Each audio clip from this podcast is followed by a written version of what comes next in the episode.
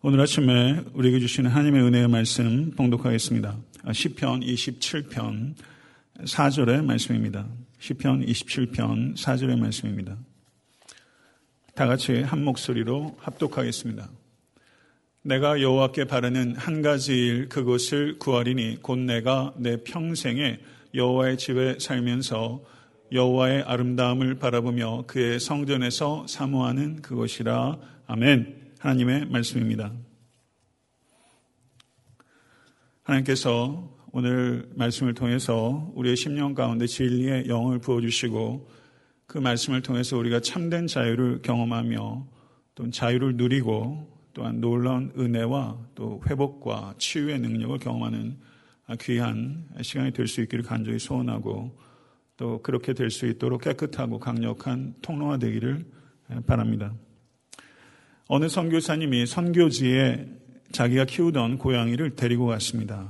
선교사님은 예배를 드릴 때마다 고양이를 교회 마당에 있는 나무에 묶어놓고 예배를 인도했습니다. 세월이 흘러서 선교사님께서 건강이 급격하게 안 좋아져서 본국으로 귀국하게 되었고 다른 선교사님이 후임으로 부임했습니다. 새로운 선교사님은 그런데 원주민들의 행동에서 이상한 것을 발견하게 됐습니다. 왜냐하면 원주민들이 예배를 시작하기 전에 언제나 교회 앞마당 나무에 고양이를 묶어 놓는 것입니다.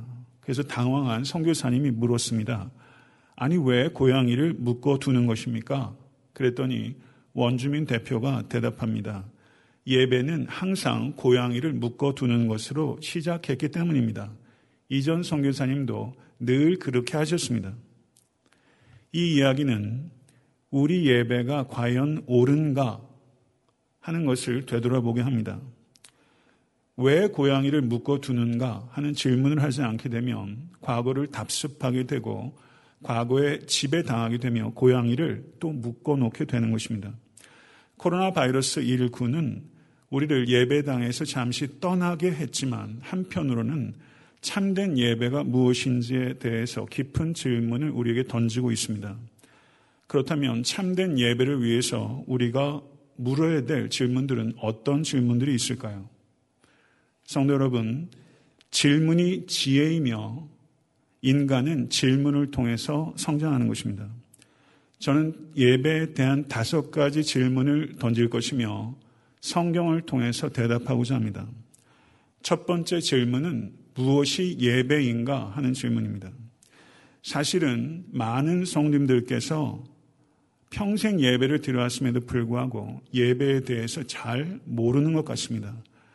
이 시간 우리 모두가 겸손한 마음으로 예배를 배우는 학생이 되기를 바랍니다. 이사에서 43장 21절은 이 백성은 내가 나를 위하여 지었느니 나를 찬송하게 하려 함이니라. 아멘. 하나님께서는 하나님을 예배토록 하기 위해서 인간을 창조하셨습니다. 인간은 예배를 통해서 인간다운 인간이 되는 것입니다.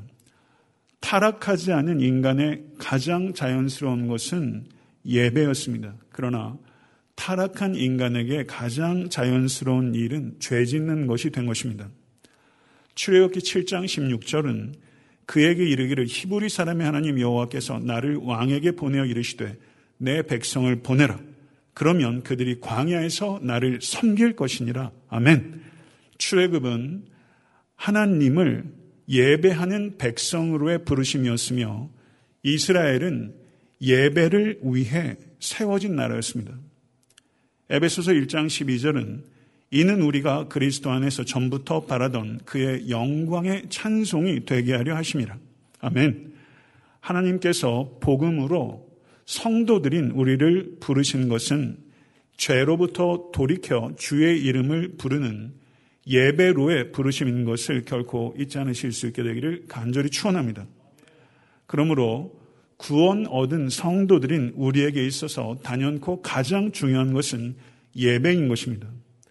우리가 누구이냐 하는 것은 예배가 우리에게 무엇이냐 하는 것에 달려 있는 것입니다. 사랑하는 성도 여러분, 성도님께 묻습니다. 예배가 성도님들께 진실로, 진실로 무엇입니까? 우리가 해야 하고 우리가 할 수 있는 일이 아무리 많다고 해도 그 어떤 것도 하나님께 예배 드리는 것보다 소중한 것은 단연코 없습니다.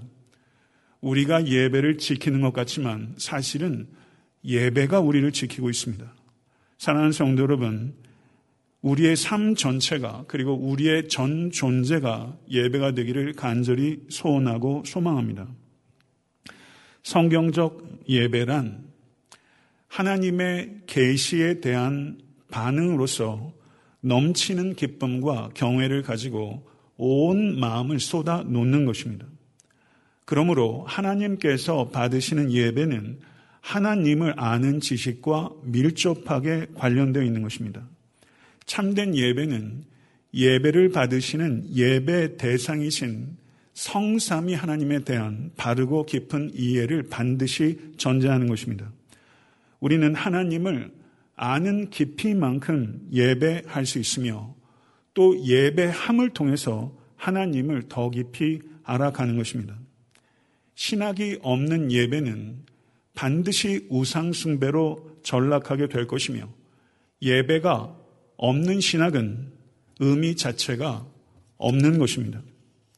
10편 16편 11절은 주께서 생명의 길을 내게 보이시리니 주의 앞에는 충만한 기쁨이 있고 주의 오른쪽에는 영원한 즐거움이 있나이다. 히브리서 12장 28절은 경건함과 두려움으로 하나님을 기쁘시게 섬길지니라고 말씀합니다. 성도 여러분, 우리의 예배가 장례식과 같아서는 안 될 것이며 경박해져서도 안 될 것입니다. 참된 예배는 하나님을 기뻐하는 것과 하나님에 대한 두려움이 겸비되는 예배입니다. 모쪼록 우리 모두가 하나님 때문에 기뻐 뛰기도 하고 하나님을 두려워하여 떨기도 하는 예배자가 될 수 있게 되기를 간절히 축원합니다. 지나치게 감정적인 감정적인 예배도 문제이며 아무 감정도 없이 드리는 예배도 문제인 것입니다. 기쁨과 경외, 아름다운 균형이 우리의 평생의 예배 가운데 애타한 섬기는 교회 예배 가운데 충만할 수 있게 되기를 간절히 기원합니다. 두 번째 질문은 누가 예배를 받으시는가 하는 것입니다. 누가 예배를 받으시는가? 우린 예배가 하나님께서 받으신다는 것을 분명히 압니다만 실상은 종종 잊어버리는 것 같습니다. 우리는 예배에서 은혜를 받지 못했어 라는 말을 쉽게 합니다. 예배에서 무엇인가를 얻으려고 합니다. 예배에서 무엇인가를 느끼려고 합니다. 예배를 좀 더 매력적으로 만들어서 사람을 끌어모으려고 합니다. 우리는 무심코 예배를 보았다라는 말을 하곤 합니다. 그러나 사랑하는 성도 여러분, 예배를 보시는 이는 우리가 아니라 하나님이십니다. 우리는 예배를 보는 사람이 아니라 예배를 드리는 사람입니다. 예배 대상이시며 예배 주체이시며 예배를 집례하시는 이는 하나님이십니다. 믿으십니까? 그러므로 우리는 예배를 드릴 때마다 예배의 주권을 철저하게 하나님께 드려야 될 줄로 믿습니다. 10편 95편 3절에서 7절의 말씀 영광스러운 말씀입니다. 우리 다 같이 마음을 담아 우리의 고백으로 낭독하겠습니다. 여호와는 크신 하나님이시요 모든 신들보다 크신 왕이시기 때문이로다. 땅의 깊은 곳이 그의 손 안에 있으며 산들의 높은 것도 그의 것이로다. 바다도 그의 것이라. 그가 만드셨고 육지도 그의 손이 지으셨도다. 오라 우리가 굽혀 경배하며 우리를 지으신 여호와 앞에 무릎을 꿇자. 그는 우리의 하나님이시오 우리는 그가 기르시는 백성이며 그의 손이 돌보시는 양이기 때문이라. 할렐루야. 아멘. 믿으십니까? 시편 기자는 하나님이 누구시며 우리가 누구이며 하나님께서 예배 받으시기에 합당한 이유를 오늘 본문 10편 95편 3절 7절에서 명백하게 선언하고 있는 것입니다. 예배 받으시기에 합당하신 여호와 하나님은 모든 신들 위에 뛰어난 크신 왕이시며 우주와 역사를 다스리는 창조와 섭리의 하나님이시며 그의 백성이며 돌보시는 양인 우리와 특별한 관계를 맺으시는 하나님이십니다. 믿으십니까? 할렐루야. 또한 하나님께서는 우리 주 예수 그리스도 안에서 우리를 택하사 그 기쁘신 뜻대로 그리스도의 은혜로운 보혈의 피로 말미암아 우리의 과거와 현재와 미래의 죄를 사하시고 하나님의 자녀로 값없이 삼아 주셨습니다. 그리고 말씀하신 대로 부활 승천하신 예수 그리스도께서는 그리스도의 영이신 보혜사 성령님을 보내사 모든 믿는 자들 안에 거하시며 그리스도를 나타내실 뿐만 아니라 그리스도를 닮아가도록 우리를 돕고 계십니다. 예배는 성삼이 하나님께서 우리의 구원을 위해서 하셨던 일과 하고 계신 일과 하신 일들에 대한 성도의 반응으로 하나님께 올려드리는 것입니다. 셋째 질문은 어떻게 하나님께 예배해야 하는가 하는 것입니다. 사마리아 여인은 우리 조상들은 이 산에서 예배하였는데 당신들의 말은 예배할 곳이 예루살렘이 있다 하더이다 라고 물었습니다. 그러나 예수님께서는 이 산에서도 말고 예루살렘에서도 말고 너희가 아버지께 예배할 때가 이르리라. 하나님은 영이시니 예배하는 자가 영과 진리로 예배할지니라. 아멘. 예배 장소가 본질적인 문제가 아니라는 것입니다. 마가봉 13장 1절에서 제자들이 묻습니다. 선생님이여 보소서 이 돌들이 어떠하며 이 건물들이 어떠하니까? 라고 물었을 때 예수께서 대답하십니다. 내가 이 건물들을 보느냐? 돌 하나도 돌 위에 남지 않고 다 무너뜨려 지리라. 예배, 건물도 본질적인 요소가 아니라는 것입니다. 예배, 장소도 예배, 건물도 본질적인 요소가 아니라는 것입니다. 그렇다면 예배에 있어서 본질적인 요소는 무엇입니까? 예수님께서 마가복음 7장 6절에서 이렇게 말씀하셨습니다. 이 백성이 입술로는 나를 존경하되 마음은 내게서 멀도다. 사랑하는 성도 여러분, 마음이 없는 예배를 드리신다면 주의를 지켰다고 스스로 안도감을 가질 수는 있을 수 있겠으나 그것은 헛되게 성전 마당만 밟을 뿐인 것입니다. 습관적으로 성전 마당만 밟는 예배를 수십 년 드려도 하나님을 결코 만날 수 없으며 인격과 삶에는 아무런 변화도 나타나지 않게 되는 것입니다. 하나님께서는 약속하십니다. 만일 마음을 다하고 뜻을 다하여 그를 찾으면 만나리라. 아멘. 믿으십니까? 마음을 다하고 뜻을 다하여 그를 찾으면 만나리라. 마음을 다하고 뜻을 다하여 하나님을 찾은 대표적인 구약의 인물은 다윗입니다. 블레셋에서 블레셋에게 빼앗겼던 법궤가 우여곡절 끝에 드디어 예루살렘에 들어올 때 잘 아시는 대로 다윗은 여호와 앞에서 여호와 앞에서 힘을 다하여 춤을 추었습니다. 다윗이 춤을 추는 모습을 그의 아내 미갈이 창을 통하여 내려다보고 다윗을 업신여겼다라고 성경은 말합니다. 미갈은 어떤 예배자입니까? 창을 통하여 예배를 구경하는 구경꾼이었으며 미갈에게 예배는 단지 펄펀먼스였으며 미갈에게 청중은 하나님이 아니라 사람들이었습니다.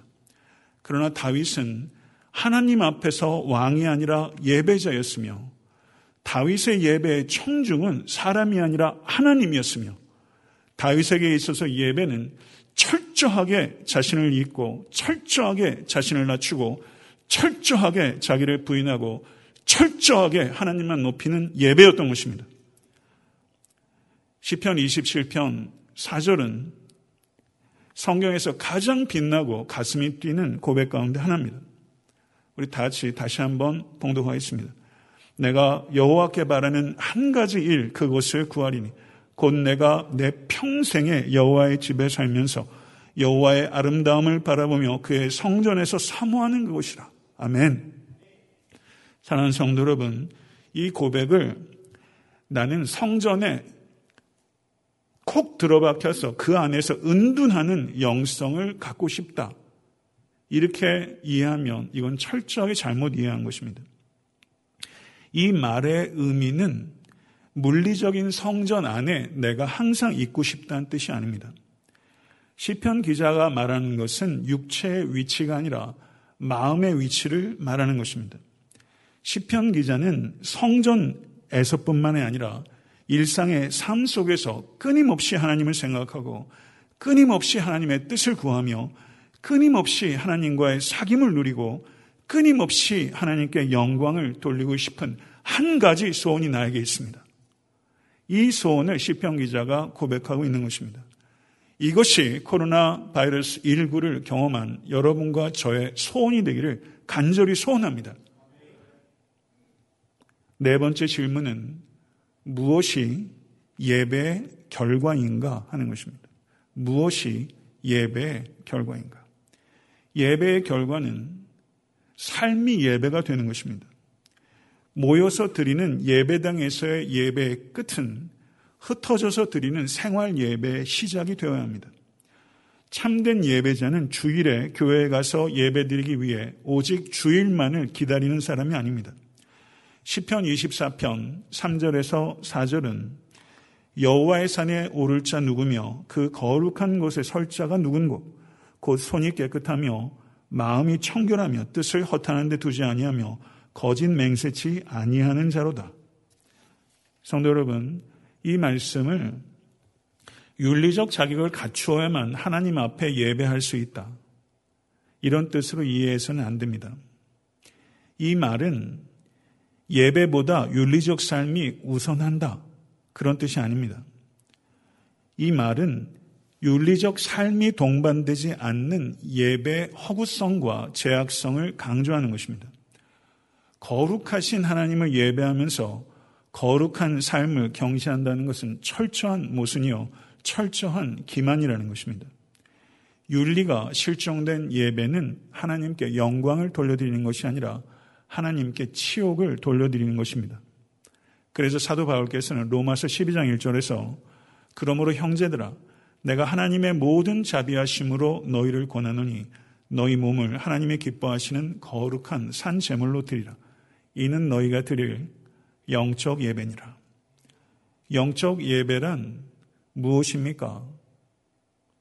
삶이 있는 예배입니다. 삶의 예배가 영적 예배라는 것은 우리가 교회당 안에서 드리는 예배는 가볍게 여겨도 된다는 뜻은 결코 아닙니다. 삶의 예배로 이어지지 않는 예배, 삶의 예배로 증명되지 않는 교회당에서의 예배는 결코 영적 예배라고 부를 수 없다는 뜻입니다. 사랑하는 성도 여러분, 하나님에 대한 순결한 예배는 하나님에게 순종하는 삶으로 이어질 수밖에 없다는 것을 가슴 깊이 새길 수 있게 되기를 바랍니다. 아모스서 5장 21절에서 24절은 이렇게 경고합니다. 너의 절기를 미워하여 멸시하며 너의 성회들을 기뻐하지 아니하나니 너희가 내게 번제나 소제를 드릴지라도 내가 받지 아니할 것이요 너의 살진 희생의 화목제도 내가 돌아보지 아니하리라. 내 노래 소리를 내 앞에서 그칠지어다. 내 비파 소리도 내가 듣지 아니하리라. 오직 정의를 물같이 공의를 마르지 않는 강같이 흐르게 할지어다. 하나님의 말씀입니다. 이스라엘의 문제는 종교적인 열심이 없었던 것이 아닙니다. 그들은 누구보다도 종교적인 사람들이었습니다. 그들은 절기를 철저히 지켰으며 성회로 열심히 모였고 정성껏 예물을 드렸고 예배 때마다 비파와 수금으로 노래했습니다. 그런데 그들은 하나님께 재물을 드렸지만 전혀 회개하지 않았고 그들은 온갖 음악을 동원해서 예배를 드렸지만 그들의 찬양과 그들의 삶은 부합하지 않았던 것입니다. 그렇기 때문에 거룩하신 하나님께서는 이스라엘의 제사의 향기를 맡기를 거부하셨고 제사를 보기를 거부하셨으며 제자, 제사의 소리를 듣기를 거부하신 것입니다. 그들이 열심으로 드리는 예배의 자리가 사실은 속죄의 자리가 아니라 범죄의 자리였던 것입니다. 그들이 드렸던 종교적 열심은 하나님을 기쁘시게 하는 열심이 아니라 자기를 만족해 하기 위한 열심에 불과했던 것입니다. 그들은 하나님을 섬긴 것이 아니라 자기를 섬긴 것입니다. 사랑하는 성도 여러분, 이 경고를 우리는 들어야 할 것입니다. 정의와 공의를 도외시하고 풍요를 목적으로 하는 정성스러운 예배, 우상숭배라는 것입니다. 사랑하는 성도 여러분, 교회는 장소의 개념이 아니라 부르심을 받은 사람들의 모임입니다. 우리는 세상에 나가서 교회가 되기 위해서 예배당에 모이는 것입니다. 우리는 지금 예배당에 모일 수 없는 초유의 비통한 시간들을 보내고 있습니다. 아마 이것을 아파하며 하루에도 문득 문득 눈물 흘리는 일들이 아마 우리 모두의 경험이 될 거라고 생각합니다. 그러나 하나님께서 일곱째 날을 거룩하게 하신 것은 교회당에 가는 곳으로 그날을 거룩하게 지킬 수 있다는 뜻이 아니라 그날 전체를 예배당으로 삼으라는 뜻입니다. 지금 우리는 예배당에 나올 수 없습니다. 그렇지만 우리는 여전히 주일 전체를 예배당으로 만들 수 있습니다. 그렇게 된다면 이 코로나19가 가져다 준 이 시간들은 아쉬운 시간으로 끝나는 것이 아니라 예배의 본질을 회복하는 소중한 시간이 될 것입니다. 믿으십니까? 다섯 번째 질문이자 마지막 질문은 어떻게 예배와 하나님의 나라가 연결되는가 하는 것입니다. 존 파이퍼 목사님은 열방을 향해라는 책에서 이렇게 말했습니다.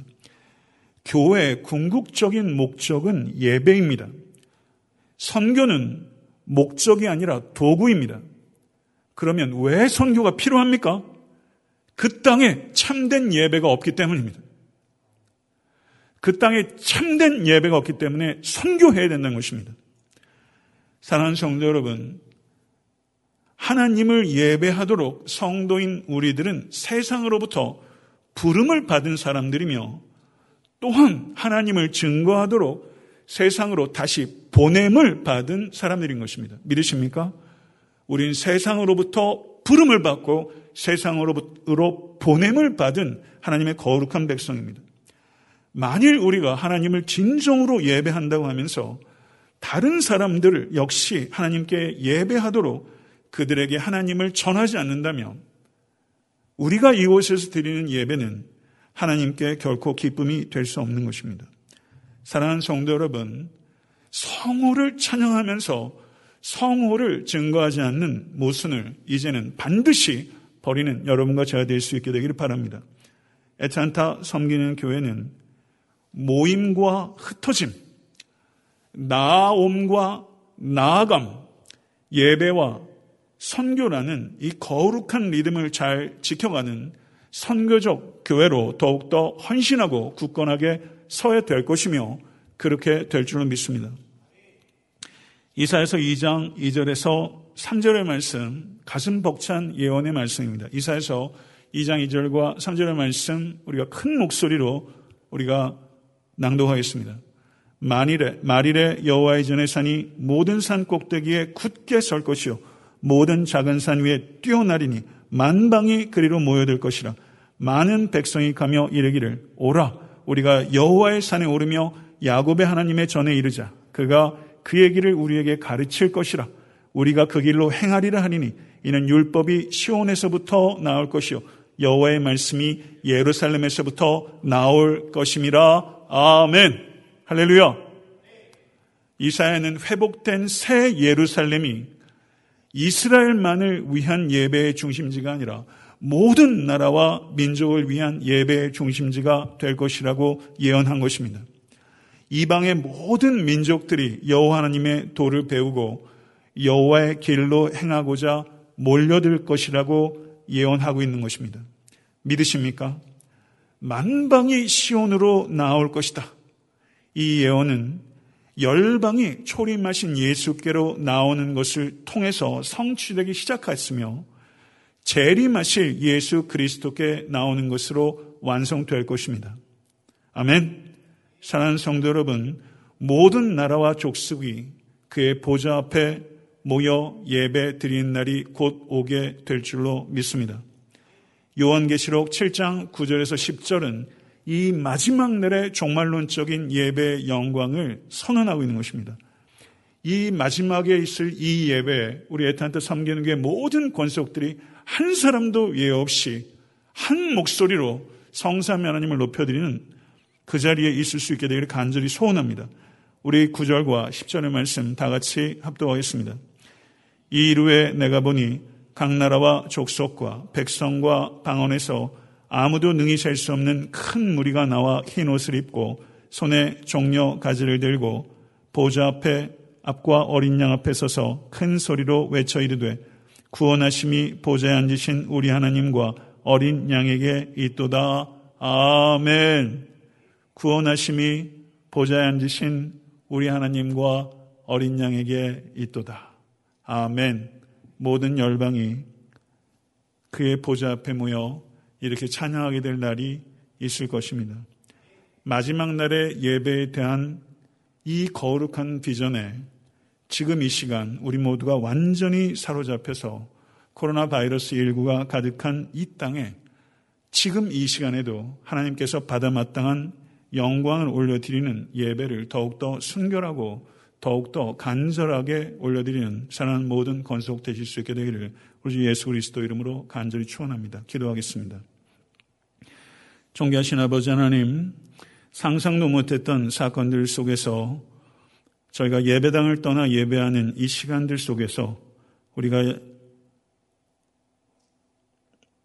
질문을 가지고 우리의 예배를 되돌아보며 말씀 속에서 예배의 본질을 찾을 수 있는 은총을 허락하여 주시니 참으로 감사합니다. 오늘 함께 예배드린 모든 권속들이 신령과 진정으로 예배하는 참된 예배자가 될 수 있도록 도와주시며 아버지 하나님 하나님의 말씀을 더욱더 사랑하고 하나님을 듣기를 좋아하며 하나님의 계시에 반응해서 온 마음과 온 몸과 그리고 온 정성을 다해서 예배하는 예배자가 될 수 있도록 주여 은총 허락하여 주시옵소서. 우리가 몸만 예배당에 있는 것이 아니라 마음을 죽게 드리는 권속될 수 있도록 도와주시며 창조와 구원과 섭리의 하나님을 영원토록 노래하는 우리 모두가 될 수 있기를 간절히 소원합니다. 우리의 삶이 예배와 분리되지 않도록 은총 허락하여 주시사 거룩하신 하나님을 예배하는 것이 우리의 삶의 거룩한 열매로 이어질 수 있도록 우리에게 그리스도의 영으로 충만케 해주시기를 원하며 아버지 하나님 이때 우리가 가정에서 예배 드릴 때 그곳이 예배 드리는 성소가 될 수 있도록 은총 허락하여 주시며 우리가 하나님께서 부르신 교회임을 기억하고 우리의 온 날이 여호와 하나님을 예배하는 예배당이 될 수 있도록 도와주시옵소서. 우리의 가정과 우리의 일터와 우리의 책상과 우리의 학업의 자리가 예배당이 될 수 있도록 예배를 확산시키는 참된 예배자가 되며 마지막 날에 임하게 될 그 거룩한 보좌에 계신 어린 양께 올려드리는 그 예배를 소망 가운데 기다리며 참된 예배자로 온전히 굳건하게 서는 모든 권속 될 수 있도록 은총을 허락하여 주시옵소서 예수 그리스도 이름으로 간절히 축복하며 기도드리옵나이다. 아멘.